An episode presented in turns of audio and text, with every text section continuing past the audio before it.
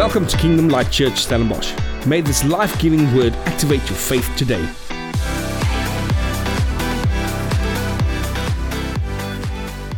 For the last three weeks, today is week four, we've been speaking um, on this topic called surrounded. We want to aim to a place where we can encounter God every day of our lives. And this whole series and this whole sermon series was all about the presence of God and the importance of God's presence in our lives. And I hope by now that as we've gone through the first three weeks, that something started to drop in your heart as we see the importance of, of the presence of God in our lives. Sometimes we as Christians, may, we make it very difficult for ourselves. I want to feel holy and be holy before God will come. But He's here all the time. His presence is constant. It is just our awareness of His presence that changes, depending on your emotions. Today I'm ending with our series called Surrounded. And how many of you know that it's easy to feel surrounded by life? It's easy, isn't it? I mean, there's stuff in your, in your life, even now that we're ending, coming to the end of the year, and uh, man, I don't know about you, but everything feels that it's happening at once.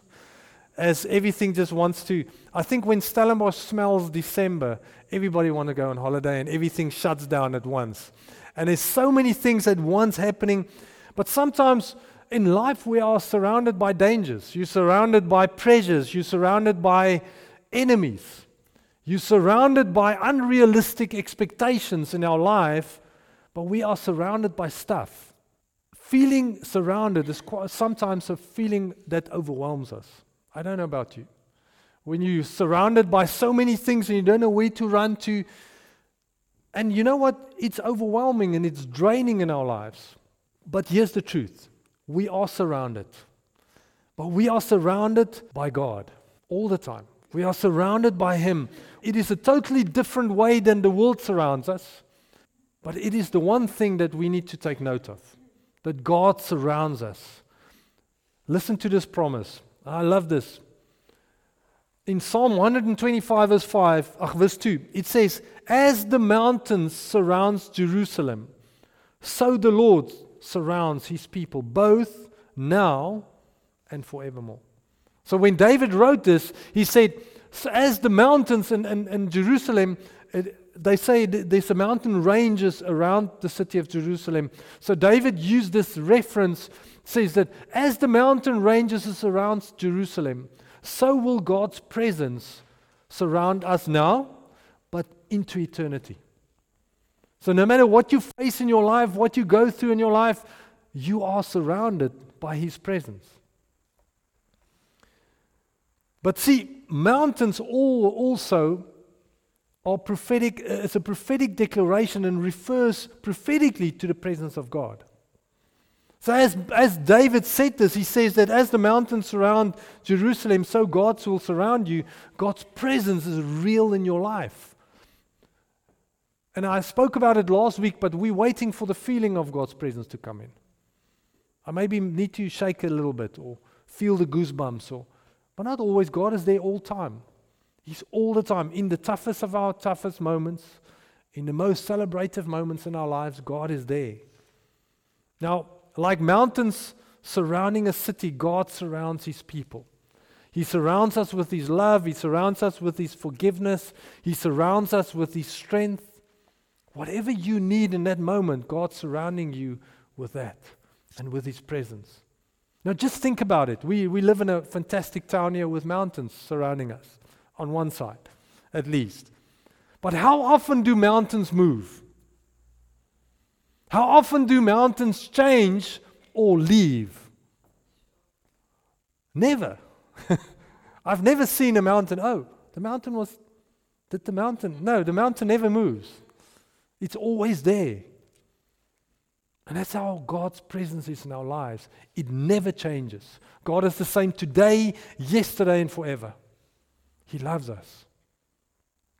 Now, today I want to look at something else. Last week I spoke about King Solomon. And I want to speak about one of probably one of the most powerful, significant leaders in the Bible today called Moses. Now, Moses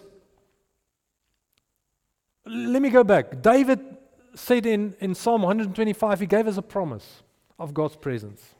Now, Moses came and he said, Listen, I'm not happy with just the promise, I want more. I'm going to show it to you this morning.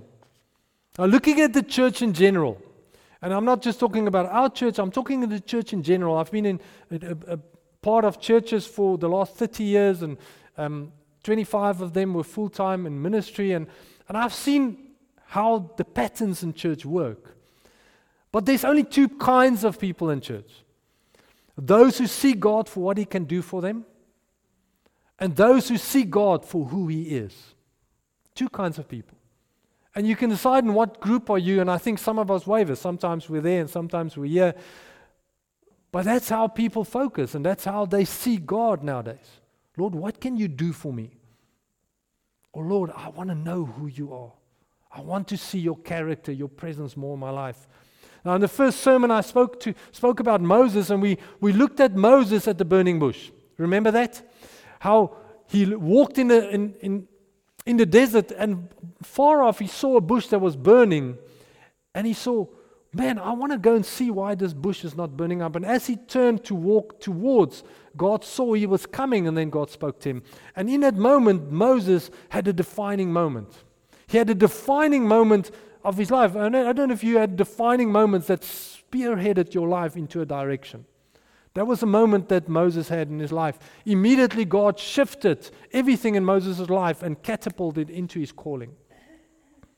And at that defining moment in his life, God gave him a promise, but he didn't just give him a promise, he gave him a purpose to fulfill. And what was that purpose? He was called to lead Israel into their breakthrough right into their breakthrough. Israel was under, slave, was under slavery for over 400 years. That means that some people that was born and died under slavery. Never knew the promises of God. Heard about it, stories, but never knew it. And God said, Moses, this is your time. I want you to go and free two million people out of the hands of the most powerful nation in the world. Think about, talk about insecurity right there. So, what did Moses do? He went to Egypt. That's a long story, but he went to Egypt, and what did he do? Immediately he went to the elders of Israel and he shared with them the vision and the calling and the purpose that God has given him. And look what the people did. Look what they did. This is powerful. Oh, so the topic of my sermon today is a passion for his presence. A passion for his presence. So let's read Exodus 4 verse 29 to 31, it says, Then Moses and Aaron, Aaron returned to Egypt and called all the elders of Israel together. Aaron told them everything the Lord had told Moses, and Moses performed the miraculous signs as they watched. Then the people of Israel were convinced that the Lord had sent Moses and Aaron. They didn't think about it, they didn't go and pray about it, they were convinced that God has sent them. When they heard that the Lord was concerned about them and had seen their misery, they bowed down and worshiped him. Think about it 400 years, and suddenly God shows up with a man who was an Egyptian. And they realized that God, man, He always thought about us. They bowed down and worshiped. But right after this, what did Moses and Aaron do? They turned around and they went to Pharaoh. And they said the same thing with Pharaoh and said, Listen, this is what God says, let my people go. So what does Pharaoh do? Pharaoh turned around, mocked Moses and Aaron. He mocked the God of Moses and Aaron. He mocked the little signs that God gave, which was not little signs, it was quite miraculous. And then Pharaoh turned around and he did the following. He said, Load them down with more work. Make them sweat. That will teach them to listen to lies. So uh, Pharaoh said, Listen, these guys are playing around. Send the soldiers to give them more work. So he, the soldiers went out and they loaded the Israelites up with more work and said, Listen, they needed grass, straw to make bricks with. Said, I'm not going to give you the straw anymore. Go and find your own straw, but you still have the same quota of bricks that you have to perform. I mean, these guys were in a flat spin. And the soldiers were whooping the leaders, the foremen, because the work couldn't get done because they had to now go out into the land to go and find straw. So, what happened? The elders and the foremen came back to Moses and they said the following to him. They said, May the Lord judge and punish you. Woo, this, uh, think about this. You are a man of God. God comes, burning bush moment, mighty, glorious moment. And in this moment, he goes out, he was obedient. He goes, he says to them, Listen, this is what God says. They bow down, they worship, all are excited, they're singing songs. They go to Pharaoh, and what does Pharaoh do? Now, well, I give you more work. Come, you want to moan? And they, these guys come and they curse Moses. They say, May the Lord judge and punish you for making us stink before Pharaoh and his officials. you have put a sword into their hands and, and an excuse to kill us. These guys were not happy. Now, when I read this this weekend, I read this and I realized something. This is exactly how it happens in our lives. How many times before the greatest breakthrough in your life that the suffering increases? Every time. The greatest breakthrough in your life, if you think about it, Lord, I've been praying for this breakthrough, and God comes, prophetic word, whatever in your life, and He comes with a promise. Woohoo, I'm excited. Lord's going to do amazing things. And then suddenly, boop, more increase, uh, the increase of more issues, more troubles, more suffering. I said, But Lord, where are you now? You promised that two days ago. And suddenly I'm hitting all these tough spots. It's as if the enemy knows, man, God is about to let the truth out. God is about to kick our behind. So let's try to do as much oppressive stuff as we can before we bit the dust. But you know what Moses did? He just kept on looking at the promise. He never wavered. He kept on looking. People were cursing him, judging him. I mean, his own people, Pharaoh. And he just looked at God and said, Lord, you gave the promise. I'm not going to waver. I'm not going to turn around. I'm not going to look at another place. I'm going to look at you. And he engaged Pharaoh every day until the Passover moment, where they had to take the blood of the lamb and put it on the, the doorposts. And God's presence came through and killed all the firstborn sons in Egypt.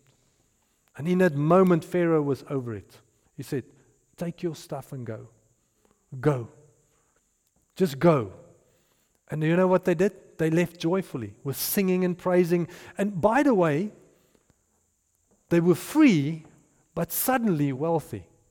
From slavery to free to suddenly wealthy. Look at what happened. And the people of Israel did as Moses had instructed them. They asked the Egyptians for clothing and articles of silver and gold. And the Lord caused the Egyptians to look favorably on the Israelites. And they gave the Israelites whatever they asked for. So they stripped the Egyptians of their wealth. you all know the story, but just let it sink in a bit. These guys went from slaves, nothing, to free men and women and wealthy. God came and He did a miracle from poor slaves to free men, but wealthy free men. Isn't God amazing? Man. Now, these guys were celebrating and singing all the way, and they, after a few days, they arrived at the border, Red Sea. All know the story. And they realized, ooh, how are we going to get over the Red Sea? And as they turned around, they saw Pharaoh's men with chariots. Now, a chariot in that time was like the tanks in our time. Those guys were ruthless. I mean, those guys were trained to take out hundreds of men in one chariot. And here comes Pharaoh with all his chariots in the whole of Egypt. We're going to take out two million slaves. These guys dis- dishonored us. And, and suddenly, I mean, looking at the response of the Israelites, that, that was quite funny. Now remember, these guys just saw 10 of the mighty, mightiest miracles the world has ever seen. Then they were freed from the mightiest nation in the world's hands as slaves. They became wealthy, more wealthier than the people that captured them and listen to their reply. Exodus 14, verse 11. Didn't we tell you, Moses, that, that this would happen while we were still in Egypt? We said, Leave us alone. Let us be slaves to the Egyptians. It is better to be a slave in Egypt than a corpse in the wilderness. So, what does God do? Interesting. God, amazing God, merciful God, He's merciful and He saves them. And He not just saves them, He destroys the whole Egyptian army. And as these people walk through that sea with waters, I mean, I think if you stand in this hall, probably water was probably as high as this, this walls, probably higher walking through it, getting wet. I mean, seeing the miracle, living the miracle, walking through. And as they turned around on the other side, they saw the water closes and how God just annihilates all that chariots and war machines and soldiers in one instant. So, what was their response? Suddenly, man, they they started celebrating and singing and dancing. They, the, the, the scripture said, and some historical artifact says, that 800,000 women started dancing and singing with tambourines. 800,000 women at once started singing. And if you go to Exodus 15, you'll see the songs that they sang. Just think about that picture. So many of them singing joyfully to God because they realized suddenly Everything was cut off. There's no more slavery. That's why baptism is so powerful. Because when you baptize, they say when the Israelites walked through that water, they were physically wet. It was almost like a baptism into the new covenant, which was then later a lawful covenant. But, but they, and then what God does with baptism, He cuts your, your, your, um, your past off immediately. All the sin, all the stuff that came to kill you and keep you back, He cuts it off. And that's why we were singing and exuberantly full of joy because God has just turned the page. So, what happened next? They turned and they walked into the desert. And then listen, they were just singing and dancing, and three days into the desert, they got hungry. So, what happened? Exodus 16.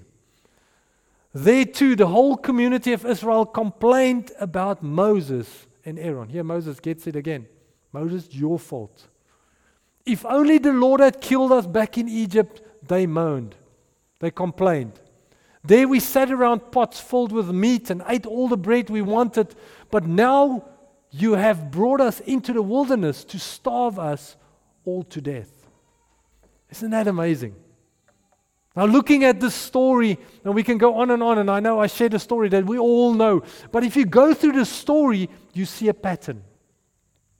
Do you see the pattern? You see a pattern. And uh, let me just give you the pattern. These guys were happy as long as God was doing what they wanted, when they wanted it. And they were unhappy if God wasn't doing what they want when they wanted it. So, what was the basis of their belief? Think about it. Remember the two groups of people in church? The basis of their belief in God centered around the following what is better for me? What is better for me? If I need it, I want it. I need the comfort. And as we continue to read through this book of Exodus, we keep on seeing the same pattern. we see the same thing happen over and over. Uh, God started killing them because of the law. As soon as that law, the Ten Commandments, were written, the next day, 300,000 people died because that's how bad the law was. If you're obedient, you live. If you're disobedient, you die. Thank God that Jesus came and annihilated the law for us. You see, that was the basis of their belief. Now, when we entertain this thought, this value in our lives that, man, what is better for me? If we start entertaining that thought in our lives, you know what happens? It keeps us from an intimate moment with Him. You know, it keeps us from a place and it causes us to miss God's presence in our lives because it's all about me. It's all about me. I want it better. Why don't you do quiet time? No, but I don't have a lacquer chair to sit in. Or I don't pray because it's too noisy in my home. Or I don't do this because it's, it's not better for me. So let's put the people's reaction this pattern that we see in contrast with Moses' reaction. You want to see that? And this is where it gets interesting. Hebrews 11, verse 24. It says the following, and the writer writes about Moses. He says, It was by faith that Moses, when he grew up, refused to be called the son of Pharaoh's daughter. He chose to share the oppression of God's people instead of enjoying the fleeting pleasures, pleasures of sin. He thought it was better to suffer for the sake of Christ than to own the treasures of Egypt, for he was looking ahead to what? His great reward. Now, that's very important for this morning. Firstly, as we see, if we go back, what did he do? Moses chose. He chose. He chose this suffering, he chose the oppression, and he didn't choose the, the, the, the riches of Egypt. Now, the people of Israel suffered, but they didn't get to choose. I think if God gave them a choice, they probably would have been straight back to Egypt. But Moses made a choice. He made a significant choice. You see, Moses didn't come and just choose suffering because he liked to suffer. How many of us choose suffering just because we like to suffer? Nobody. He didn't just do that. What did Moses do? Moses chose this road that led to the great reward. And it just happens on this road that there would be some suffering. But his focus was on the great reward. Some people will go out and try to suffer to earn God's approval, but that's just religious. But a true believer would just follow God's ways. Lord, I want to seek you because I want to know you more. And those ways, because you see, sometimes there's a sinful, this is, we live in a sinful, fallen world, and there is suffering that goes along with it. But our focus is, Lord, I want to know more about you. My focus is on you. I'm not going to just suffer to get in your good books. That's religious. So the question is here what is the great reward?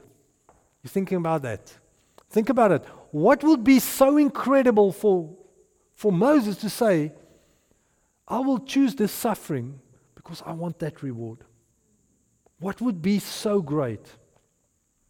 Now let's look at it. Exodus 33. And here we see the answer. The Lord said to Moses, Get going, you and the people you brought up from the land of Egypt. Go up to the land I swore to give to Abraham, Isaac, and Jacob. I, I told them, I will give this land to your descendants. And I will send an angel before you before you to drive out the Canaanites, Amorites, Hittites, Perizzites, all the parasites, and go up to this land that flows with milk and honey. But then he says, and this is important, he says, but I will not travel among you. For you are a stubborn, the other scriptures, other translations says a stiff-necked people and a rebellious people. If I did go with you, I would surely destroy you along the way. so God said to Moses, Move the people to your promised land, and I will give you a choice angel, a warrior angel that will go with you and destroy all your enemies. Problem solved. Just you can go. But then he said, Oh, yes, and, and sorry, uh, I'm not going with you because I will take you out because of your, your complaining, your mourning, because of now I'm celebrating, now I'm moaning. I can't take that. Now just imagine God said this to Israel. Think about it. Not Moses, just came to Israel and said, Listen, I'm giving you a choice. I'm giving you a warrior angel. Take out all the parasites as you go, all the ites. And you just need to go to the land of milk and honey. Your promised land's waiting. There you go. What would they do? They would say, Thank you very much, party time, let's go. That's what the Israelites would have done, but not Moses. Look at Moses' reaction, verse 15 and 16. It says, Then he said to him, if your presence doesn't go with us, do not bring us up from here. For how then will it be known that your people and I have found grace in your sight, except if you go with us? So let's look at it again.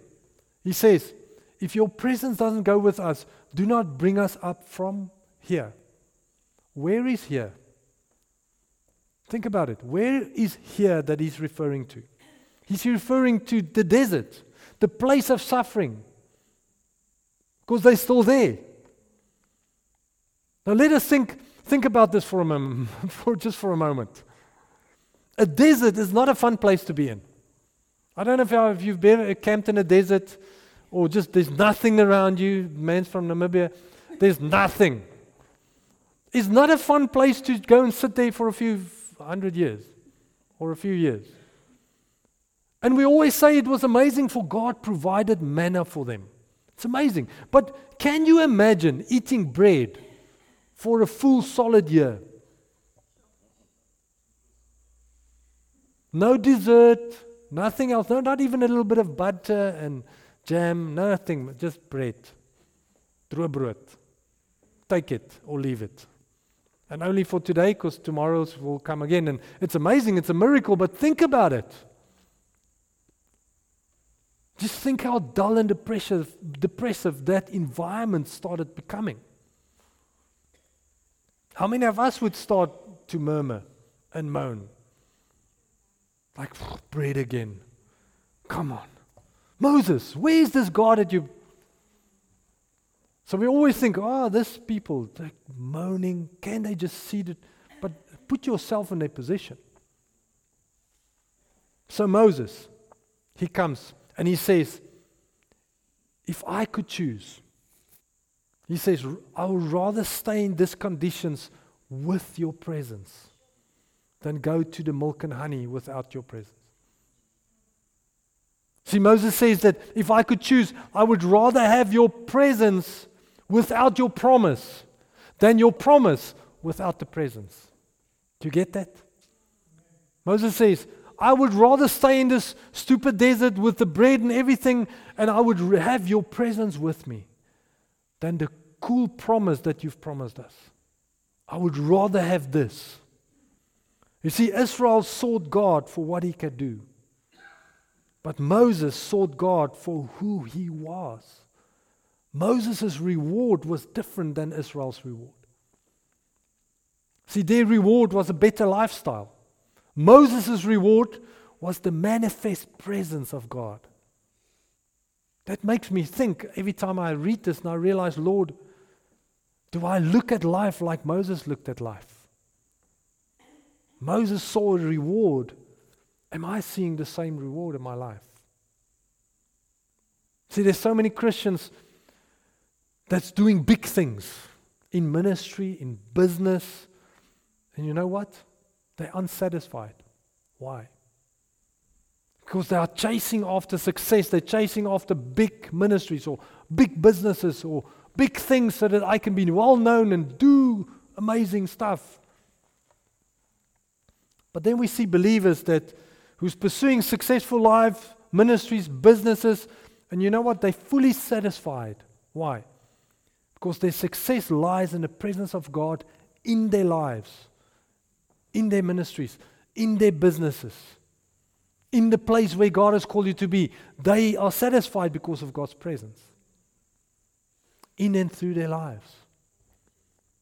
See, there's even individual ministries and businesses who, who don't have huge, huge successes. Don't. And they are satisfied because their great reward is the manifest presence of God. And I always say to myself, I dream of a big church. Any pastor do. And I was prepping this and I, I realized and I said, Lord, I would rather have a small church and have your manifest presence in our midst. To know God is here with us, to see people change, to encounter God in a deep way every time we in worship, we in prayer. Then a massive church of thousands of people. Have a TV ministry and a this ministry and that. I would rather have your presence. See, the secret in life is not how much success we have or how many material possessions we have. It all comes down to this What are we pursuing in life? What are we pursuing? God always promises success to us, always. No matter what you do, where you, what you take on, God promises success. But success to God is just our obedience. I just want you to be obedient in what I'm calling you into. If it's big, small, no matter what you do, just be obedient. That's what he said to Moses. And Moses got this.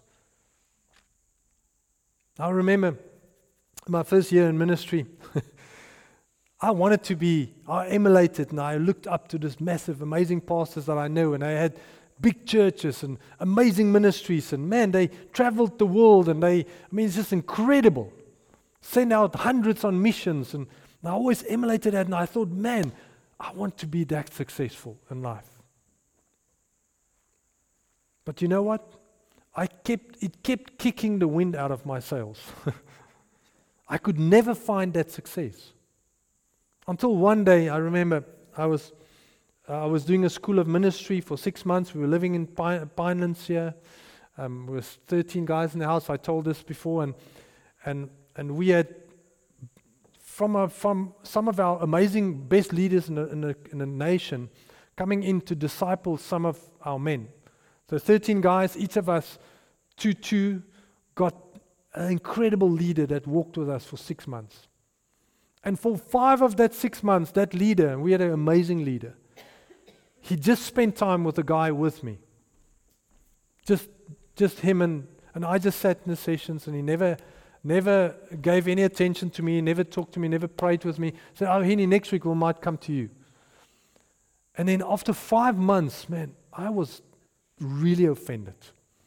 I was super offended. I was like, I drove home and I was literally crying my heart out. And I said, Lord, why, why do you, don't you give me an opportunity to be mentored by this amazing man? And he always just choose this guy. This actually a friend of mine. We were two two together. He now planted a church in Paris, France. We speak weekly. But and I loved my friend, but I was so offended because this leader didn't speak into my life. How can he just make if I'm not there? It's like I sometimes wanted to put my hand up, said, Are you going to give me 10 minutes today? And I remember I stopped at home and I just took my little NIV Bible that I had and I just stormed out of the house and I, I walked up there in Pinelands. There's a little, um, what do you call, a storm drain thing that you can walk along and it's quite nice. And um, I just walked up there and there was a little bench and I sat there and I cried. And I was so mad at the situation. And God spoke to me clearly in that moment He clearly spoke to me. And he said the following, he said, Go to Galatians 1. I was like, Okay. And I opened my Bible to Galatians 1, verse 10. It says the following Am I now trying to win the approval of human beings or of God? Or am I trying to please people? If I was still trying to please people, I would not be a servant of Christ. And in that moment, I said, Lord, I'm sorry. Immediately I turned on my knees and I repented and I said, Lord, I'm sorry that it was all about me. I wanted a better situation, but I know that you are working a plan in my life. And in this moment, Lord, I'm changing my perspective from me to you. In this moment, I'm not going to drive everything for success in life. But I'm going to look at you and what you do in my life, Father.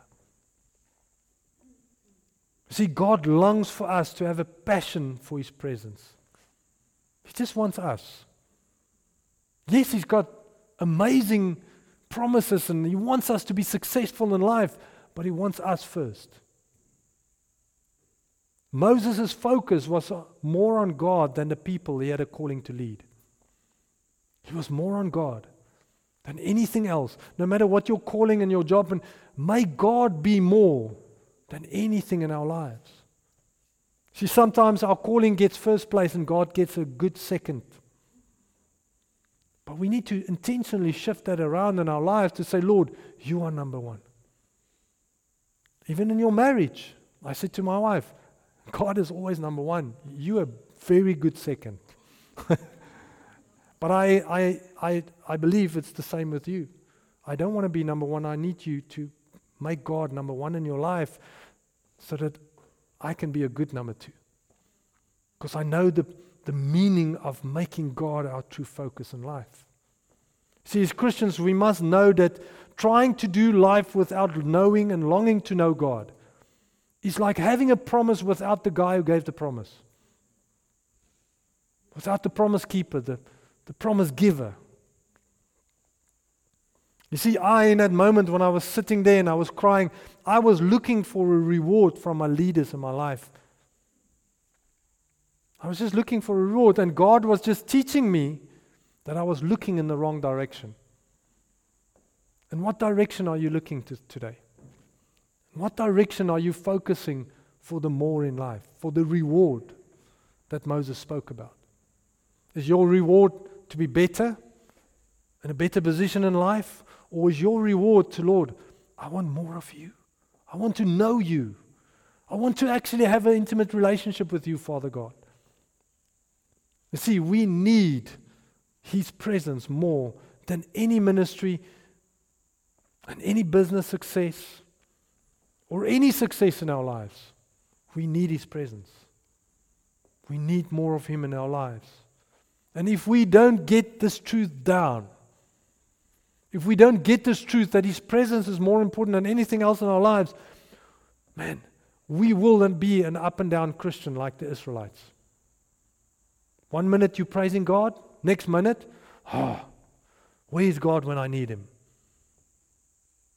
I don't want to be an up and down Christian. I don't know about you. I want to be a Christian that focuses on, on the presence and the reward that God gives because I love Him and my focus is on Him every minute of every day. And you know what? God doesn't even judge you when you're an up and down Christian. He still loves us, He still encourages us. But He truly wants us to draw close to Him so, so that He can draw close to us. See, when we have a passion to find God, He will find us and He will manifest His presence, make His presence known in our lives. And He wants to be in our lives and through our lives. Touch people around you. So I want to end this series and I want to end today and I want to encourage each and every one of us to go and think about this. Lord, what is my what is my sole purpose? Am I seeking you just for what you can do in my life? Or am I truly seeking you for who you are? And if I want to seek you for who you are, but I don't know how to, go and ask him. Go and sit in his presence. Go and sit in a quiet room. Open your Bible and say, Lord, here's the Bible. I have no idea where to go and what to read. Lord, but I trust that you are great and almighty. I know you will show me whatever I need to be shown today. But the one thing that, that struck me through this whole story about Moses, God never, never judged the people because of Moses' dedication and love for him. When God said, I'll send the angel with you and he will destroy all the enemies, and, and Moses said, Sorry, I'm not going. And God says, Because you're not going, nobody's going. Because I love the way you seek the reward of my presence. Amen. So let's pray together. Father, we thank you so much today. We thank you for your heart for us, Father, that you never judge us, that you took all your judgment out on your Son on the cross so that we do not have to be judged anymore, Lord. But, but there is a passion in your heart to long to get closer to us, Father. And Lord, you long for us to have the same passion for your presence every day of our lives. And Lord, I pray that, that we will shift our focus to the reward that Moses had the reward that he had in his sight to say, Lord, it's either you or nothing. It's either your presence or I'll stay in the suffering with your presence rather without it.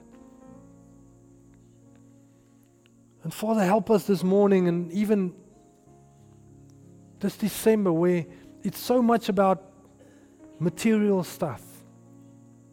We walk into Christmas and a Christmas season where we will see your presence as the greatest gift in our lives.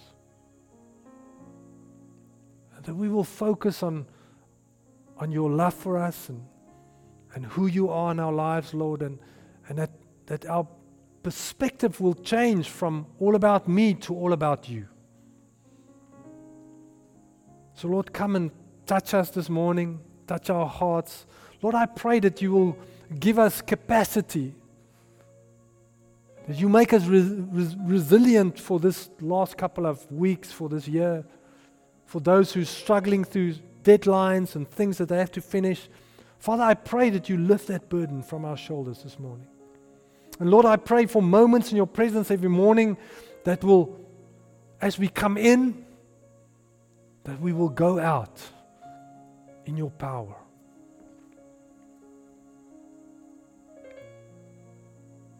Lord, thank you for your, for your constant presence. Come and change our awareness every day that you are constant and you never change. Thank you for listening to our weekly sermon. For more detail, visit www.klcstellenbosch.co.za.